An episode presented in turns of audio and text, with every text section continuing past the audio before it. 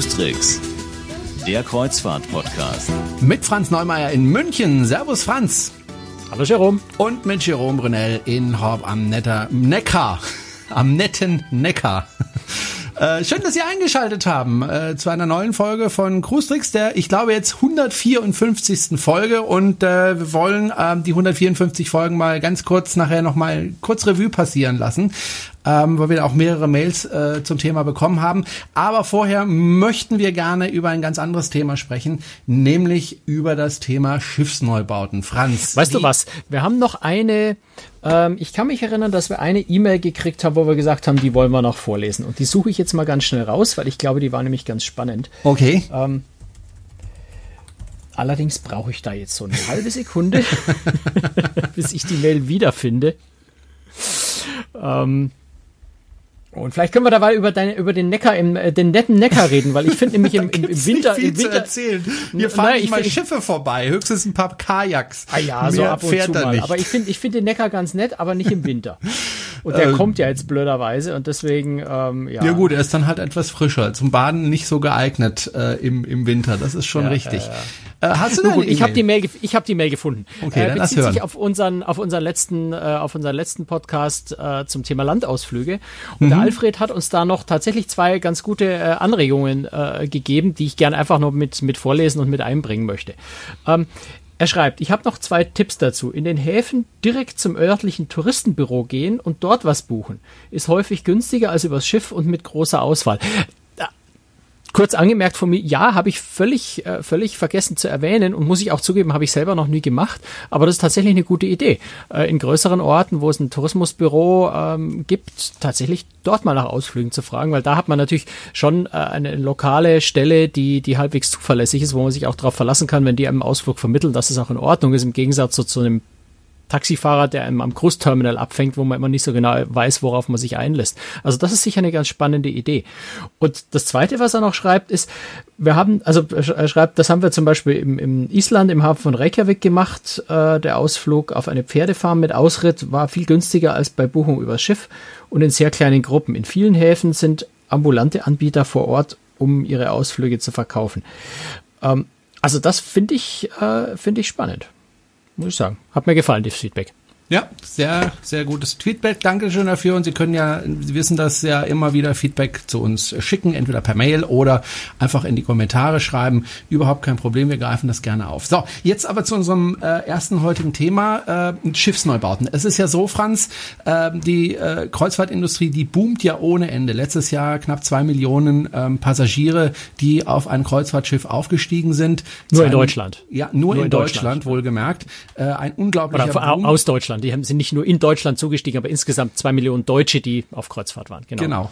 Beziehungsweise also zwei Millionen Mal sind Deutsche auf ein Passagierschiff gestiegen. Das können auch manche äh, mehrmals aufgestiegen Manche auch sein. zwei oder dreimal, so wie ich, oder Genau. ein paar andere Verrückte. Du hast ja schon mal die halbe Million äh, da gemacht. Also zwei Millionen. Ähm, das führt dazu natürlich, dass die Reedereien immer mehr Schiffe bauen. Also allein TUI Cruises baut ja jeden, jedes Jahr ein neues Schiff. Das sind ja mittlerweile jetzt an der Manche 5 äh, angelangt. Ähm, AIDA baut auch eigentlich jedes Jahr ein neues Schiff, da als letztes Schiff die AIDA Prima. Ähm, und das wird so weitergehen, Franz. Äh, es werden immer mehr Schiffe neu gebaut. Und da wollen wir mal einen Blick drauf werfen, was das denn für Was, Schiffe was ich auch sind. ehrlich gesagt faszinierend finde, es waren so zwei, drei Jahre, wo man gedacht hat, na, nimmt ein bisschen ab, dieser Bauboom, da waren nicht so viele Aufträge, da haben sich die Werften angefangen, äh, ja, nicht ernsthaft Sorgen zu machen, wo er schon gemerkt hat, hm, das Auftragsbuch ist nur noch so bis nächstes Jahr gefüllt oder sowas. Und jetzt plötzlich bricht ein, ein Boom los. Es, äh, die Bestellungen prasseln bei den Werften rein, bei manchen Bestellungen, die also wirklich schon teilweise bis ins Jahr 2026 reichen, also zehn Jahre im Voraus, äh, kann man schon fast vermuten, äh, dass manche Reedereien einfach schon mal vorsorglich wirklich Verträge mit Werften machen, nur um sich überhaupt noch äh, eine Baumöglichkeit bei den Werften zu sichern, weil die so ausgebucht sind, dass es tatsächlich anfängt schwierig zu werden, überhaupt noch eine Werft zu finden, die in absehbarer Zeit einem noch ein Schiff bauen kann, weil der, die Auftragsbücher so voll sind. Also das ist so ein ganz, ganz interessantes Phänomen, dass es zwei, drei Jahre so ein bisschen ruhig war und jetzt plötzlich abgeht wie, wie verrückt. Kann man denn sagen, es gibt so einen Trend beim Schiffsbau, der bestimmend ist? Also gibt es eine bestimmte Art von Schiffen, die gebaut werden oder sind das völlig verschiedene äh, Kreuzfahrtschiffe?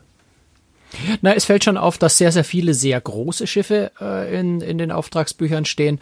Also wirklich so in der Größenordnung vier, fünf äh, bis 6000 Passagiere hoch. Also selbst eine Oasis Class von Royal Caribbean kriegt da schon beinahe äh, Konkurrenz, was die Größe, was die Passagierzahl zumindest angeht.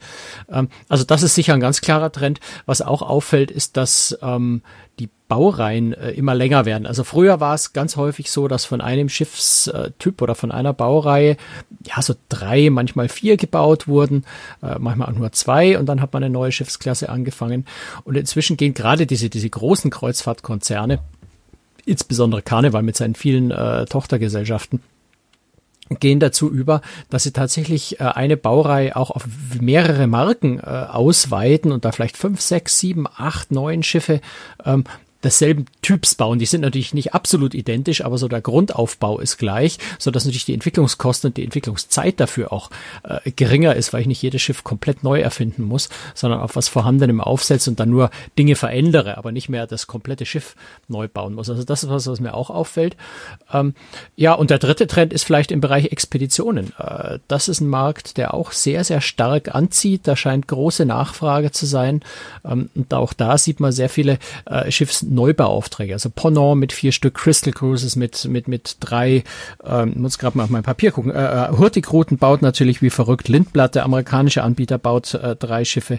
Ähm, und natürlich auch Hapag-Lloyd Cruises hat ja auch zwei äh, Neubauten gerade angekündigt. Also im, im Expeditionsbereich, da passiert auch ganz, ganz viel. Also durchaus äh, sehr, sehr konträre Trends eigentlich. Das eine ist Massenmarkt, günstig. Ähm, das andere ist im sehr hochpreisigen Expeditionsbereich. Und in, in beiden Bereichen scheint es sehr, sehr gut zu funktionieren. Zumindest versprechen sich die Reedereien sehr, sehr viel von den Märkten. Hm, ich bin trotzdem erstaunt, muss ich ganz ehrlich sagen. Also äh, das sind ja oftmals börsenorientierte Unternehmen und meistens schauen die auf den schnellen Gewinn und auf das nächste nächste und vielleicht noch das übernächste Quartal.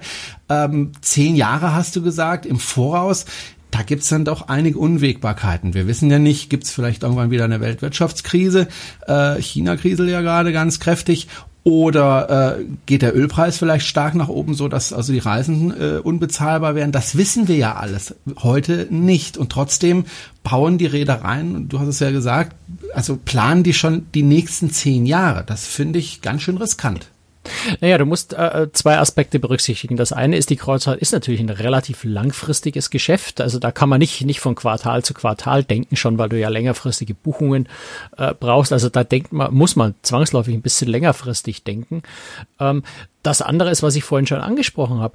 Äh, die Reedereien machen natürlich ihre Marktforschung, die machen ihre Planungen, die, die versuchen rauszufinden, wie groß wird die Nachfrage sein. Und wenn man sich die Entwicklung der letzten ja, Jahrzehnte anschaut, äh, muss man sagen, ist das natürlich eine Kurve, die stetig und immer weiter steil nach oben geht. Selbst äh, also so Krisen wie, wie die, das Costa Concordia Unglück äh, hat nur eine kleine Delle da verursacht.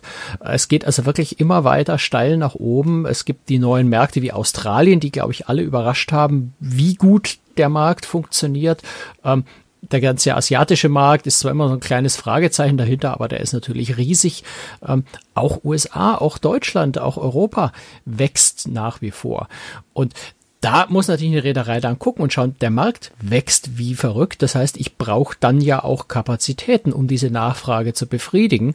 Und wenn ich jetzt, jetzt sage, jetzt warte ich erstmal so drei, vier Jahre, bis ich ein neues Schiff tatsächlich auf den Markt bringen kann, von der Entscheidung, ich mache es, bis es tatsächlich von der Werft gebaut wird, äh, dauert ja schon mal Jahre. Und wenn ich dann noch in einer Phase bin, wo, wie ich es vorhin gesagt habe, die Werften eigentlich voll ausgelastet sind und gar keine Aufträge mehr annehmen können, ja, dann kann ich mich entweder auf ein Himmelfahrtskommando einlassen und einer Werft in China den Auftrag geben, die sowas noch nie gemacht hat. Ähm, wie das ausgehen kann, haben wir bei, bei AIDA so ein bisschen gesehen. Oder ich muss eben sehr, sehr frühzeitig gucken, dass ich mir tatsächlich Slots sichere, damit ich, äh, damit ich die Schiffe, die ich dann potenziell brauche, auch bauen kann. Denn das ist natürlich auch die Schwierigkeit in allen Märkten, nicht nur in der Kreuzfahrt, ähm, dass wenn der Markt sehr stark wächst und ich selber als einzelnes Unternehmen keine Möglichkeit habe zu wachsen, ähm, dann gehe ich da irgendwo unter in dem Ganzen. Ne? Da ist es nicht nur so, dass ich halt da meine vorhandenen Schiffe schön auslasten kann, sondern ich verliere im Verhältnis zu den anderen natürlich immer mehr an Bedeutung und immer mehr an Marktmacht. Und das ist was, was ein, gerade ein börsennotiertes Unternehmen unbedingt vermeiden will. Jetzt kommt aber eigentlich noch was dazu. Äh, das Unternehmen, was am möchte schon fast das Wort verrückt verwenden, äh, also am, am, am mit weitem Abstand rasantesten und und und äh, ver ja eben verrücktesten wächst, ist MSC und gerade die sind ein Privatunternehmen, kein börsennotiertes Unternehmen. Das heißt, die haben tatsächlich selber äh, vollkommen die Kontrolle. Die haben keine Shareholder, die ihnen im Nacken sitzen. Das sind Familienunternehmen, die das tatsächlich völlig aus freien eigenen Stücken entscheiden können. Und ausgerechnet MSC wächst am schnellsten. Und insofern, äh, glaube ich, ist da einfach ein sehr, sehr, sehr großes Vertrauen im Markt da, dass das Wachstum in dieser Geschwindigkeit weitergeht und dass man sich eben äh, noch ganz, ganz viele äh, Ferien, äh, Touristenkunden erschließen kann. Ähm, vielleicht spielen da sogar Krisen in der Welt eine Rolle, ne? dass einfach Türkei, Griechenland, äh, Griechenland, jetzt fängt Erdogan ja sogar schon an, wieder Anspruch auf irgendwie griechischen Inseln zu erheben. Ähm, das ganze Nordafrika nicht mehr anfahrbar ist. Also äh, im Prinzip für Amerikaner ja schon Europa als Problemgebiet gilt, ähm, kann man natürlich mit, mit, mit Kreuzfahrtschiffen, die viel flexibler einsetzbar sind, ähm, so, so ein bisschen auch, auch Touristen, ich sag mal, abgreifen aus fixen Feriengebieten, die, die die Leute nicht mehr anfliegen wollen, weil es ihnen dort vermeintlich zu gefährlich ist. Und da bin ich mit der Kreuzfahrt natürlich dann am richtigen Platz, weil das Schiff schicke ich halt dann dorthin, wo es äh, vermeintlich oder tatsächlich gerade sicher ist. Äh, also ich glaube, das sind alles so Aspekte, die da eine Rolle spielen. Ob das alles so aufgeht, ob das alles so funktioniert, steht natürlich auf einem ganz anderen Blatt. Ähm, noch ein Aspekt vielleicht, der mir gerade einfällt, was man auch berücksichtigen muss, wobei ich das tatsächlich nicht weiß und das werden die Reedereien einem natürlich auch nicht sagen. Ähm, es findet ja auch eine gewisse Verjüngung in den Flotten statt. Ne? Es sind äh, gerade die Reedereien, die schon etwas länger am Markt sind, haben zum Teil ja relativ alte Schiffe, die auch irgendwann mal ausgemustert werden müssen. Ähm, das heißt, einige, ganz sicher einige von den Neubauten, die jetzt im Auftrag sind, äh, sind entweder bewusst oder dann faktisch auch einfach Ersatz für alte Schiffe. TUI Großes, wenn man anschaut, da wird natürlich sobald das siebte und das achte Schiff, die ja eins und zwei heißen, ähm, äh, auf den Markt kommt, wird ja eins und zwei, äh, also die alten Celebrity-Schiffe, äh, ausgemustert. Das heißt, nicht alle diese Schiffe, die jetzt neu gebaut werden, ähm, sind auch tatsächlich zusätzlich auf dem Markt, sondern sie ersetzen zum Teil natürlich auch alte Schiffe. In welchem Umfang kann man vorher schwer sagen, weil die Reedereien da natürlich nicht darüber reden, welche Schiffe sie wann ausmustern. Das ist eher eine Ausnahme bei TUI Cruises, dass sie das so relativ äh, frühzeitig auch schon gesagt haben, dass die beiden Schiffe außer Dienst gehen werden. Mhm. Trotzdem, ich finde es riskant, weil eben äh, einfach mir zu viele Unwägbarkeiten da sind. Schon allein der Ölpreis, der ist im Moment schön niedrig. Das ist gut für die Reedereien, das ist gut für die Passagiere, weil dann sind die Kosten einfach geringer. Äh, aber lass mal den äh, Ölpreis sich verdreifachen und schon äh, gehen die Preise nach oben. Auch wenn die Reedereien ja langfristig das Öl kaufen, ähm, ähnlich wie die Fluggesellschaften. Ähm, aber das ist zehn Jahre, da wissen wir wirklich nicht, wo der Ölpreis sein wird. Und dann wissen wir auch nicht, das ist ja der andere Faktor, wie viel Geld die Menschen in der Tasche haben. Denn nach wie vor, also eine Kreuzfahrt ist jetzt nicht äh, die günstigste Art zu reisen. Ich habe jetzt mhm. gerade vor ein paar Tagen mal wieder geschaut, äh, ob ich nächstes Jahr vielleicht mir eine Reise buche. Und äh, sagen wir mal, wenn du in der Klasse TUI Cruises, AIDA oder so fahren wirst, da musst du schon mit äh, ja um die 1500 Euro rechnen, inklusive Flug für die billigste Kabine und pro Woche. Das ist jetzt nicht wenig Geld. Ähm, das haben vielleicht jetzt im Moment viele Leute, aber das kann sich ja innerhalb von zehn Jahren ja doch deutlich ändern. Ja, klar. Also ich meine, natürlich steckt da niemand drin, aber äh, ich, ich denke mal, als, als Unternehmen, ich, ich setze mich jetzt auf, die, auf den Stuhl der Reederei, ne? du, du trägst mich da so ein bisschen in die Ecke, dass ich jetzt sagen muss, ich, ich tue jetzt mal so, als wäre ich die Reederei und müsste eine Antwort drauf geben. Äh, weiß ich natürlich auch nicht. Äh, nur äh, würde ich jetzt mal aus Reederei-Sicht denken, ähm, ich, ich habe zwei Möglichkeiten. Ich kann pessimistisch sein und sagen, okay, ich lege die Hände in den Schoß und tu nix und warte einfach mal. Und wenn dann der Boom weitergeht, dann stehe ich blöd da, weil ich nichts machen kann, ja, weil ich viel zu wenig Schiffe habe. Ähm, oder ich, ich investiere in die Zukunft. Und wenn, wenn alle äh, Zeichen auf weiterem starken Wachstum stehen und, und sich da eigentlich auch alle einig sind, ähm, ja, ich glaube, dann, dann spielt man als Reederei einfach mit. Und ja, wenn schief geht, geht schief. Also das ist mit jedem Unternehmen so. Und das ist auch, wenn du zur Bank gehst und Aktien kaufst, das kann auch schief gehen. Ähm, und insofern, ja, so, so, so ist Unternehmertum. Ich glaube, da, äh, da kann man, kann man eigentlich nur in die eine Richtung gehen, würde ich sagen. Ja, meine Tesla Aber du hast schon recht, du, du hast schon recht. Wir reden, recht. Du, du, hast schon recht. Wir reden jetzt über Aufträge bis für Indienststellung bis 2016. Äh, es sind im Moment, ich habe nach meiner Zählung 77, vielleicht 2026, ne? Das war 2016 ja. gesagt, ja. Also von 16 bis, also von 17 bis 26 mhm. stehen im Moment in den Auftragsbüchern 77 Schiffe nach meiner Rechnung. Es können zwei, drei mehr oder weniger sein. Das ist, glaube ich, da gar nicht mehr so mhm. wirklich wichtig. Ähm, wobei natürlich jetzt so für, für Jahre 25, 26, da stehen im Moment so ein oder zwei Schiffe drin. Das heißt, es werden ja noch deutlich mehr. Da kommen ja noch Aufträge nach.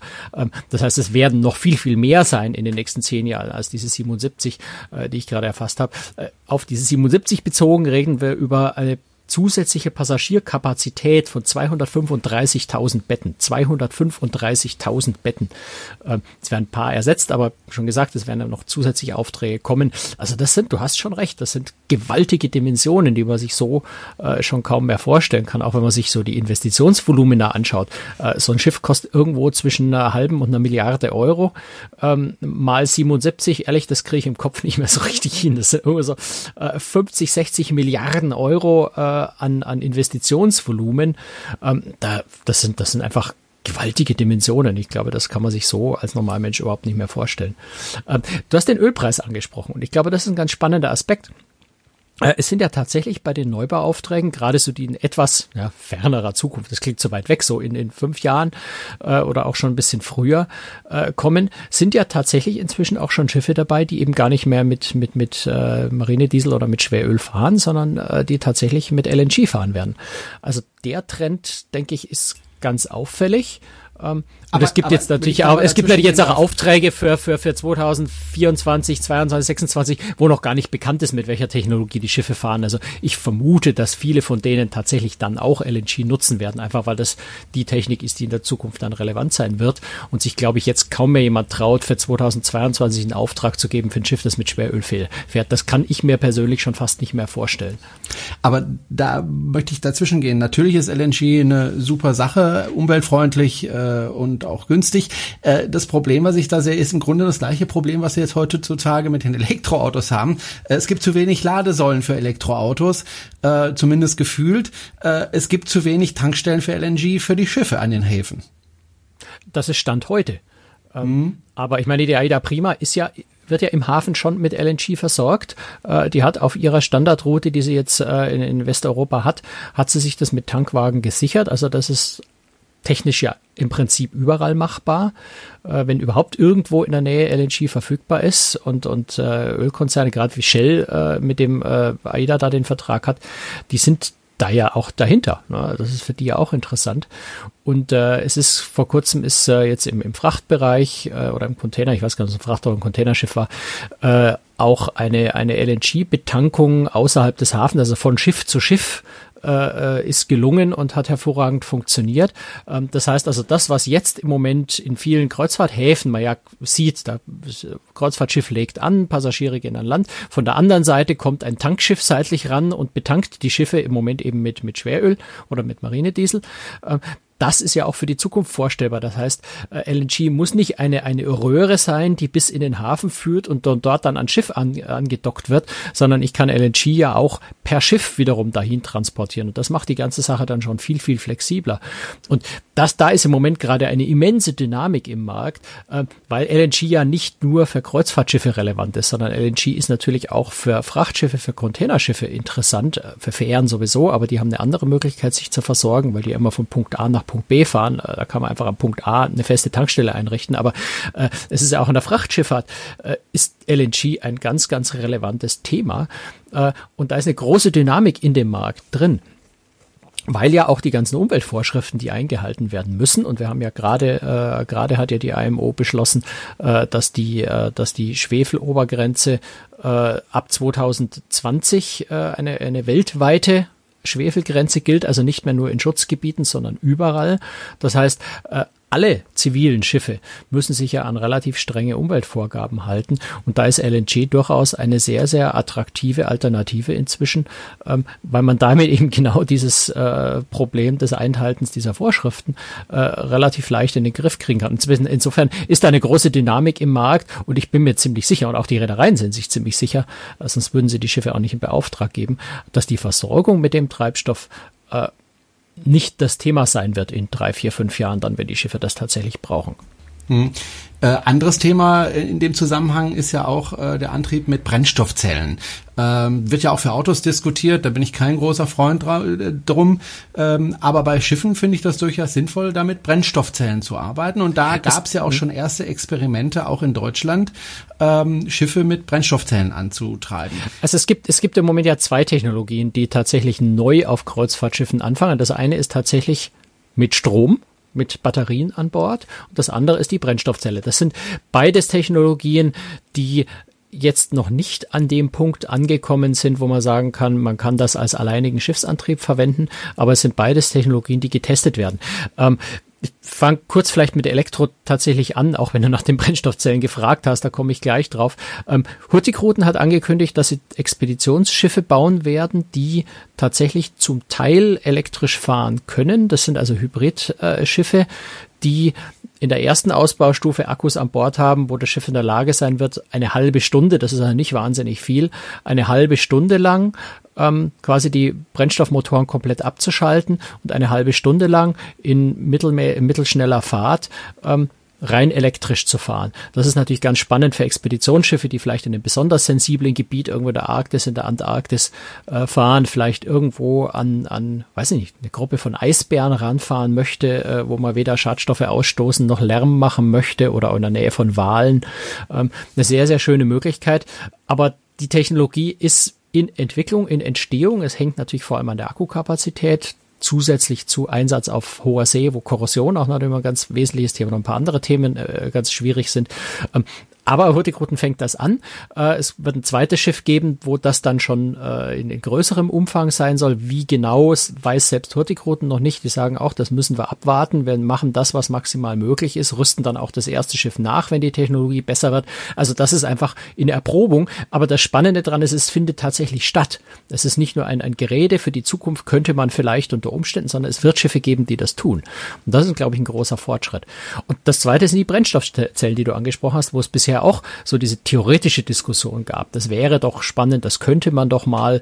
Ähm, und für mich persönlich ein bisschen überraschend. Die Reederei, die das jetzt angekündigt hat, von der habe ich es eher nicht erwartet. Die haben sich jetzt bei, bei, bei der Techn solchen Technologien eher ein bisschen konservativ in der Vergangenheit verhalten, äh, werden jetzt wohl ein bisschen Speerspitze werden, äh, ist Royal Caribbean International, äh, die tatsächlich äh, schon nächstes Jahr, äh, 2018, wenn ich es recht erinnere, 2018, ich schaue das lieber nochmal nach, da ich nichts Falsches erzähle, ähm, nein, 2017, von 2017 an auf einem bestehenden Schiff der Oasis-Class, welches haben sie nicht genau gesagt, tatsächlich anfangen wollen, mit Brennstoffzellentechnik zu experimentieren. Also die werden da sicher in ganz kleinem Umfang äh, das erstmal an Bord installieren und, und eben anfangen zu testen, wie das funktioniert. Aber das Ziel ist eben dabei, tatsächlich es auszuprobieren, äh, die, die Tauglichkeit für Kreuzfahrtschiffe ähm, im Praxisbetrieb auszuprobieren, so wie man das mit Scrubbern zum Beispiel ja gemacht hat, mit den Abgasfiltern hat man am Anfang auch mal auf einem Schiff irgendwo probeweise installiert, um einfach zu sehen, wo wie funktioniert das, wo welche Probleme tauchen auf, wo kann man noch verbessern. Und genau dasselbe findet es mit den Brennstoffzellen statt. Und dann will tatsächlich Royal Caribbean auch auf der neu angekündigten, auf den neu angekündigten Schiffen der Icon Class ähm, das in größerem Umfang äh, einsetzen. Und da reden wir dann von, ich gucke gerade, ab 2022 äh, wird das erste Schiff der Icon Class kommen, wo Brennstoffzellen idealerweise in sehr großem Umfang äh, zum, zum Schiffsantrieb beitragen sollen. Und das ist dann schon auch nochmal eine ganz spannende Sache, dass eben diese Technologie eben auch jetzt zum Einsatz kommt. Nicht nur theoretisiert wird und geplant wird, sondern tatsächlich auf Schiffen ausprobiert und dann zum Einsatz kommt würde gerne noch was nachtragen zu dem, was du gesagt hast. Ich glaube, dass äh, die Elektroantriebe dann wahrscheinlich vor allem in den Häfen zum Einsatz kommen, um eben die Menschen, die da wohnen, äh, ein Stück weit vor den Schadstoffen zu schützen. Äh, also ich glaube eher nicht, äh, wenn sie dann äh, auf der Expedition draußen sind. Aber schauen wir mal, wie sie es tatsächlich äh, einsetzen. Zweite ja, so wie Hurtigruten es bis jetzt ja. sagt, äh, ging es wohl tatsächlich um besonders sensible äh, okay. Stellen, wo man fährt. Aber klar, das, das muss man dann Aber sehen. auch ein Hafen ist ein sensibles Gebiet, weil da eben auch viele Menschen leben. Ne? Ähm, schauen wir ja, mal. Klar. Schauen wir einfach mal, was sie dann machen. Äh, anderes Problem, was ich beim Wasserstoff sehe, ist, der Wasserstoff selbst äh, ist in der Herstellung relativ energieintensiv, zum einen, und zum anderen äh, ist Wasserstoff dann doch relativ teuer, wenn man den kauft. Wobei, wenn man den in den Mengen äh, kauft, wie es dann die Schiffe dann hoffentlich tun werden, sieht es dann wieder vielleicht ein bisschen anders aus und vielleicht stellen sie den Wasserstoff sogar, was weiß ich, mit Windrädern oder so selber her. Mal gucken, was da die Zukunft ja. bringt. Ich bin da sehr gespannt. Äh, ich glaube, da ist noch einiges möglich. Denke ich auch.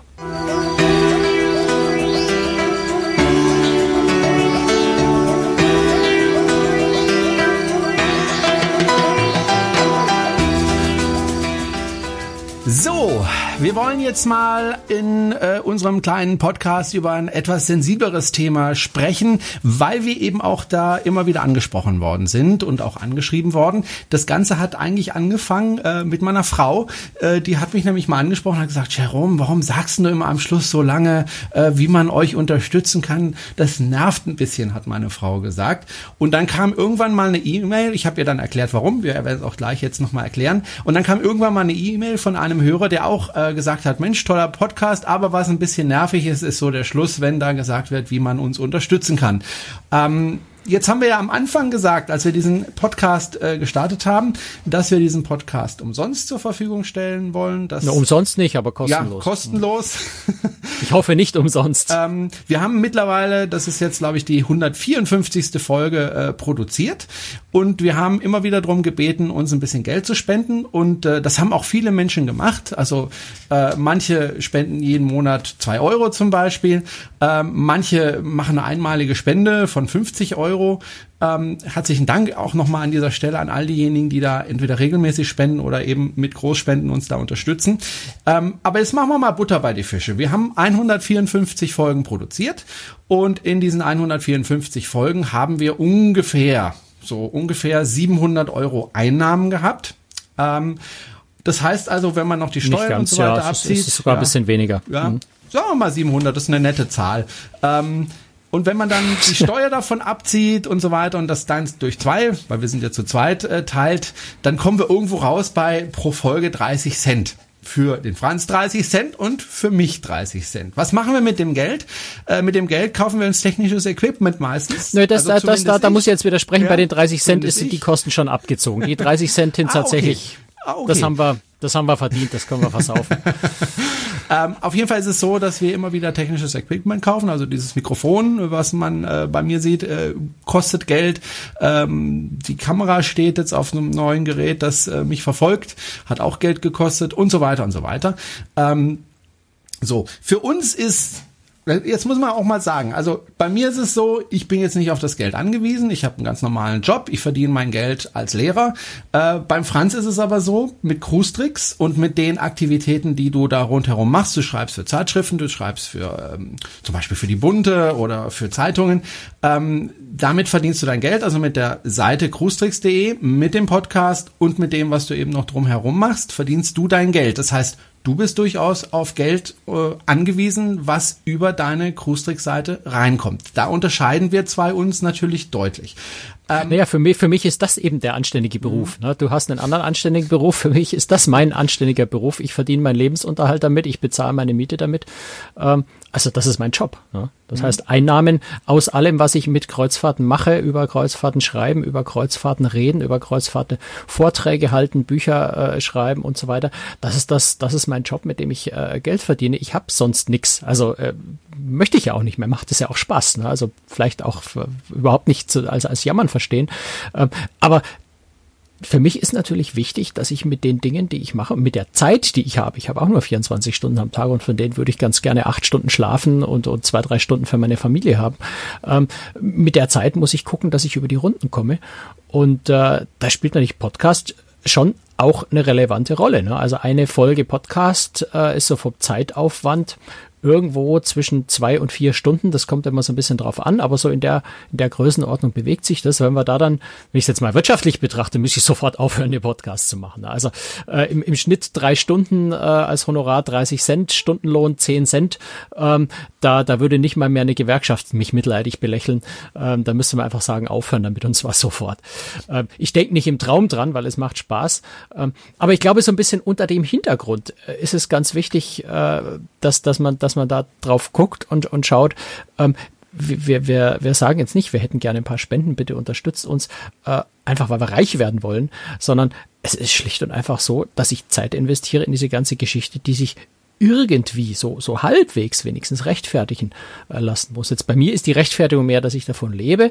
Bei dir, Jerome, ist die Rechtfertigung natürlich auch irgendwo eine andere. Du musst auch irgendwo vor dir selber, vor deiner Familie äh, in einem gewissen Maß rechtfertigen und sagen, warum, warum machst du das eigentlich? Ja, richtig, weil bei mir ist es natürlich so, ich habe ein kleines Kind, vier Jahre alt, wir zeichnen normalerweise, heute machen wir es nicht, aber normalerweise zeichnen wir abends auf. Das ist so die Zeit, wo mein Kleiner ins Bett geht und meine Frau sagt natürlich zu Recht, wieso muss ich ihn eigentlich immer alleine ins Bett bringen? Das kannst du doch auch machen.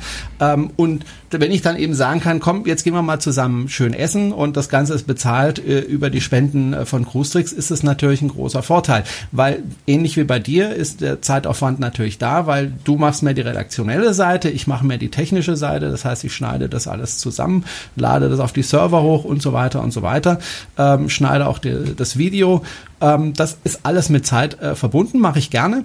Aber ist es natürlich auch schön, wenn man dafür auch irgendwo eine Anerkennung bekommt. Eine Anerkennung heißt für mich äh, Kommentare. Darüber freue ich mich. Ähm, Anerkennung heißt aber auch, ähm, wenn man zum Beispiel sagt, ja, ich, ich gebe dafür zwei Euro zum Beispiel im Monat, dann ist das eine Euro pro Podcast-Folge. Ähm, und wenn das dann eben viele machen, dann kommt auch ein bisschen Geld damit zusammen. Ähm, und das ist für mich auch eine Anerkennung. Da freue ich mich natürlich auch drüber, wenn ein bisschen Geld reinkommt, mit dem ich dann eben verfügen kann oder eben auch wieder neue Geräte kaufen kann. Äh, Am Ende kaufst du ja eh wieder bloß ein tolles neues Gadget, mit dem wir den Podcast besser machen können. ja, natürlich, klar, weil mir das natürlich Spaß macht, das immer irgendwie ja weiterzuentwickeln und, und zu verbessern. Ähm, aber wie gesagt, ähm, da sind wir eben auf unsere Hörer angewiesen, dass die äh, sagen, okay, ich bin bereit, da jetzt einen Dauerauftrag zum Beispiel zu machen und da jeden Monat zwei Euro zu überweisen. Äh, ich kann natürlich auch verstehen, wenn jemand sagt, nee, das Geld habe ich einfach nicht. Äh, der kann aber dann äh, zum Beispiel, das ist auch eine Art der Unterstützung für uns äh, werben. Das heißt, wenn man mal wieder auf dem Kreuzfahrtschiff unterwegs ist oder wenn man Freunde hat und mitbekommt, die gehen auch auf Kreuzfahrt, denen zu sagen, hey, pass mal auf, da gibt's einen Podcast, äh, schalte den doch mal ein. Äh, über steigende Hörerzahlen freuen wir uns natürlich. Wir sind mit den Hörerzahlen. Was, was übrigens, ja. was übrigens auch, was übrigens auch nichts kostet, ist, wenn man, äh, die meisten Leute kaufen irgendwie mal bei Amazon ein, mhm. äh, vor dem Amazon-Einkauf mal schnell bei Krustrix vorbeischaut. Da ist rechts oben äh, ist so ein kleines äh, Icon mit meinem Foto, wo steht, so können Sie unterstützen. Einfach mal da auf den Amazon-Link klicken und danach bei Amazon einkaufen. Dadurch steigen die Preise bei Amazon nicht, aber ich kriege ein bisschen Provision davon. Also es gibt auch Möglichkeiten, ohne Geld zu überweisen, tatsächlich zu unterstützen. Wir haben auch, ich habe einen mhm. Kooperationspartner bei Reisebüros, also wer nicht weiß, wo er seine Kreuzfahrt buchen soll, geht doch einfach über den Link auf großtricks.de äh, und bucht darüber äh, die Reise. Ähm, bleibt ein bisschen Provision bei uns hängen. Es kostet den, der das bucht, nichts extra. Das Reisebüro ist auch nicht teurer als, äh, als alle anderen Reisebüros auch, wo man Kreuzfahrt buchen kann. Also es gibt da sogar Möglichkeiten, die tatsächlich nur so ein, zwei Klicks kosten. Ähm, und ähm, ja, ich weiß nicht, wie, soll, wie soll ich sagen? Es sind relativ wenig, also du hast gesagt, ganz viele Leute haben uns gespendet. Das ganz viele ist relativ. Mhm. Ähm, es sind, naja, zwei Handvoll so in der Dimension äh, in etwa, äh, die tatsächlich uns so weit wertschätzen, dass sie, dass sie äh, einmalig oder regelmäßig ähm, einen kleinen Beitrag leisten. Und äh, ich, ich finde schon, dass Leute, die uns zuhören, äh, die vielleicht ja auch profitieren von unseren Tipps. Ne? Wenn wir Spartipps geben, dann buchen die vielleicht ihre nächste Kreuzfahrt, sparen 200, 300 Euro. Ähm, davon mal so zwei Prozent an uns abgeben, nur so als kleines Dankeschön für den Tipp, der Ihnen erst ermöglicht hat, die 300, 400 Euro zu sparen, fände ich jetzt auch nicht so, so übermäßig abwegig. Ähm, vielleicht ein, ich, ich, ich weiß, du, du holst schon wieder Luft, du wolltest noch was zu Hörerzahlen sagen, das darfst du auch gleich. Ähm, nicht nur. Ein, ein Punkt ist mir noch ganz wichtig, weil ich glaube, den, den Eindruck habe ich manchmal auch einfach, wenn ich auch mit Leuten spreche, ähm, die sagen, komm jetzt, hab dich nicht so mit deinem Podcast. Podcast weiß jeder, kann man nicht so viel Geld damit verdienen. Das ist einfach in der Deutschland nach wie vor eine Nische. Ich glaube, das wird sich noch verändern. In Amerika sind Podcasts schon viel, viel bedeutender. Ähm, aber hab dich nicht so mit dem Podcast, das ist eben Hobby. Du verdienst ja, du verdienst ja richtig gut Geld über deine Website, über großtricks.de ähm, oder über deine, über deine äh, Beiträge für, für Tageszeitungen, für Zeitschriften. Du schreibst für so tolle Zeitschriften wie Bunte für Geosaison, für, für Stern habe ich vor kurzem mal geschrieben. Ähm, da muss man schlicht und einfach sagen, und das ist natürlich, da, da hat niemand Schuld, äh, aber äh, ich glaube, es wird weit überschätzt, wie viel man damit verdienen kann. Mit dem bisschen Werbung, und ich habe wirklich äh, zurückhaltend Werbung auf großtricks.de im Vergleich zu ganz vielen anderen äh, Webseiten, die man so kennt. Ich sage einfach mal Fokus.de, das wäre so das krasse Gegenteil, äh, was, was Werbe beballert werden angeht. Ähm, also ich habe eher zurückhaltend Werbung und mit der Werbung, die auf Großtricks läuft, da kann man nicht reich werden. Also das ist wirklich nicht viel Geld, was da reinkommt. Ich habe, äh, um es vielleicht einfach nur ohne Zahlen zu nennen, schon weil ich das nicht kann und nicht darf, weil, weil einem Google, äh, Google AdSense das auch verbietet, ähm, die Zahlen zu nennen. Ähm, ich habe bevor ich den Job als, als Kreuzfahrtjournalist gemacht habe, vor sieben Jahren, äh, wo ich das angefangen habe, sind ziemlich genau sieben Jahre übrigens jetzt, ähm, habe ich als äh, Chefredakteur von Computerzeitschriften gearbeitet. Ähm, mein Gehalt, was ich heute habe, ist etwa ein Drittel von dem, was ich damals habe. Also wirklich einfach nur, um in dem zu sehen. Ich will überhaupt nicht jammern. Ich fühle mich absolut wohl. Ich bin total glücklich in dem, was ich mache. Ich möchte nicht zurück, was ich zu dem vorher gemacht habe. Ich möchte es nur in Relation setzen. Es ist nicht so, dass man mit sowas reich wird, äh, sondern man kommt gerade so hin. Ähm, auch Tageszeitungen, auch Zeitschriften bezahlen keine horrenden Honorare. Ganz im Gegenteil, wenn man wenn man es genau nimmt, wenn ich einen Beitrag für eine auch für, für namhafte Medien schreibe, ähm, da bin ich eine Woche auf einer Kreuzfahrt, dann schreibe ich hinterher einen doppelseitigen Beitrag mit ein paar Fotos dazu.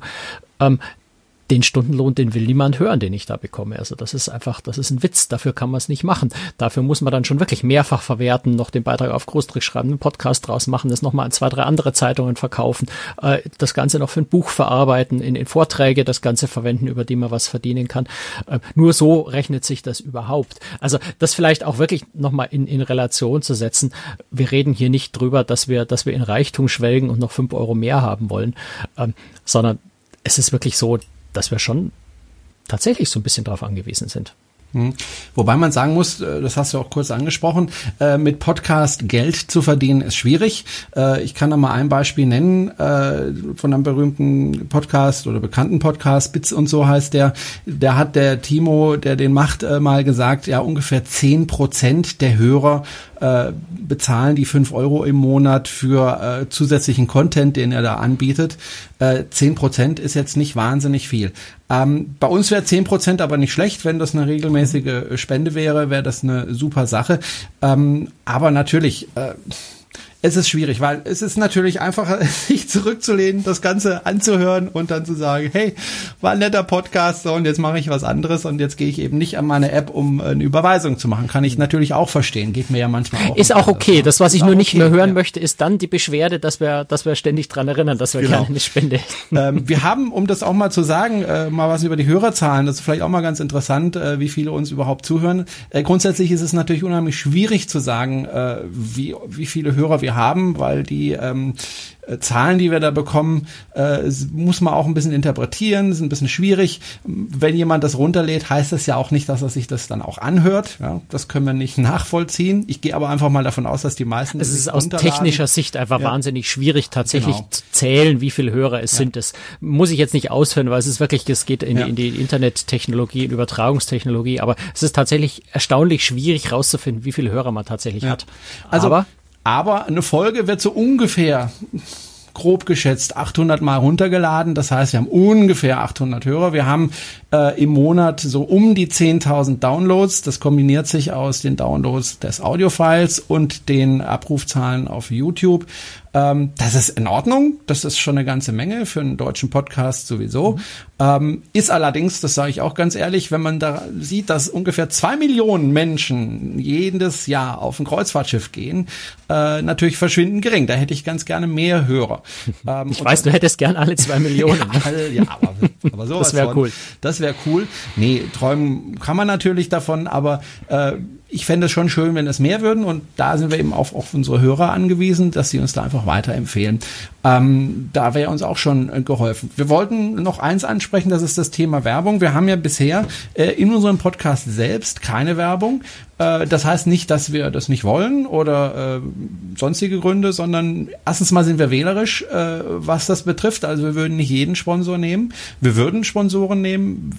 Wir sind nur noch nicht auf den Markt gegangen und gesagt, hier, hallo, wir sind da, wollt ihr nicht bei uns sponsern? Aber wenn zum Beispiel, ich nenne jetzt mal irgendeine Reederei, wenn eine Reederei zu uns käme und sagen würde, hey, wir finden euren Podcast gut. Gut, das wäre jetzt aus journalistischer Unabhängigkeit einfach nicht machbar. Genau, das ne? machen über, wir wenn, wenn wir nicht. direkt über Punkt. jemanden berichten, dann würden wir den noch nicht als Sponsor Gut, nehmen. wenn Das die jetzt nicht funktionieren. 10.000 Euro im Monat zahlen würden, würde ich nochmal Nee, äh, ja, also bei 10.000 Euro im Monat müssten wir uns irgendwas überlegen. Ne? Aber ich, das wird ja nicht stattfinden. Nee, aber ich könnte mir zum Beispiel vorstellen, ich weiß nicht, ein, ein, ein, ein, ein Mietwagenfirma, Ja. die, die, die promoten will, dass Leute, die äh, ihre Landausflüge irgendwo machen, dass sie die einfach mal per Mietwagen machen. Ja, oder ein Reisebüro wäre auch eine Möglichkeit. Reisebüro ist schon so an der Ja. Grenze, Ja. geht vielleicht gerade noch je nach Situation. Ähm, also klar, jemand, der tolle Reisekleidung herstellt, als das wären also so Sponsoren, die wir uns vorstellen könnten. Aber wie gesagt, es ist natürlich im, im deutschen Markt mit Podcasts äh, schwierig. Manchen Leuten muss man überhaupt erst erklären, was überhaupt ein Podcast ist und dann zu sagen, dann machst du jetzt bitte aber auch noch den Sponsor dafür, ist vermutlich ziemlich schwierig. Ähm, ich würde es aber jetzt nicht ausschließen und ich hoffe, dass das Thema Podcast vielleicht in Deutschland auch noch ein bisschen relevanter wird, weil ich glaube, dass es ein sehr, sehr schönes Medium ist. Müssen wir unseren Hörern jetzt nicht erzählen. Ne? Jeder, der uns jetzt zuhört, weiß ja, dass es ein tolles Medium ist und dass man, dass man da sehr schön profitieren kann davon. Ähm, das, was wichtig ist, dass wir das nach draußen tragen, dass es noch viel mehr Leute mitbekommen. Genau. Und da sind wir, wie gesagt, auf die Hilfe unserer Hörer angewiesen, weil wir haben natürlich auch kein Budget, um Werbung zu schalten irgendwo äh, und zu sagen, hier, hier sind wir und äh, mit einer großen Zeitungsanzeige oder einem Werbespot im Fernsehen, das Budget haben wir natürlich nicht. Ähm, da sind wir auf Sie angewiesen. Da wären wir sehr dankbar, wenn Sie uns da einfach weiterempfehlen. Gut, Franz, dann haben wir mal drüber gesprochen und Genau, geschwätzt. ich, vermutlich hört uns gesagt, inzwischen überhaupt niemand mehr Ja. zu, weil sie es ja alle so hassen, dass wir über dieses Thema sprechen. Insofern reden wir wahrscheinlich jetzt gerade nur noch für uns. Ja. Äh, ich hoffe, dass trotzdem ein paar hängen geblieben sind. Äh, wir haben ja ein paar inter interessante Zahlen zwischendurch genannt, äh, das äh, vielleicht so als Ausgleich für unser für unser Betteln ähm, und und hoffe, dass wir einfach da ein bisschen mehr Verständnis äh, dafür wecken konnten, dass wir das einfach tatsächlich ab und zu mal ansprechen, einfach weil es uns wichtig ist. Genau. Gut, dann war's das mit der 154. Folge von Cruise Tricks, dem Kreuzfahrt-Podcast. Sie hören uns spätestens in zwei Wochen wieder mit einer neuen Folge und dann auch wieder mit interessanten Themen und Ereignissen aus der Kreuzfahrtindustrie. Äh, Und sollten Sie bis in zwei Wochen im Kreuzfahrtschiff unterwegs sein, dann wünsche ich Ihnen dabei viel Spaß. Tschüss, Franz. Servus.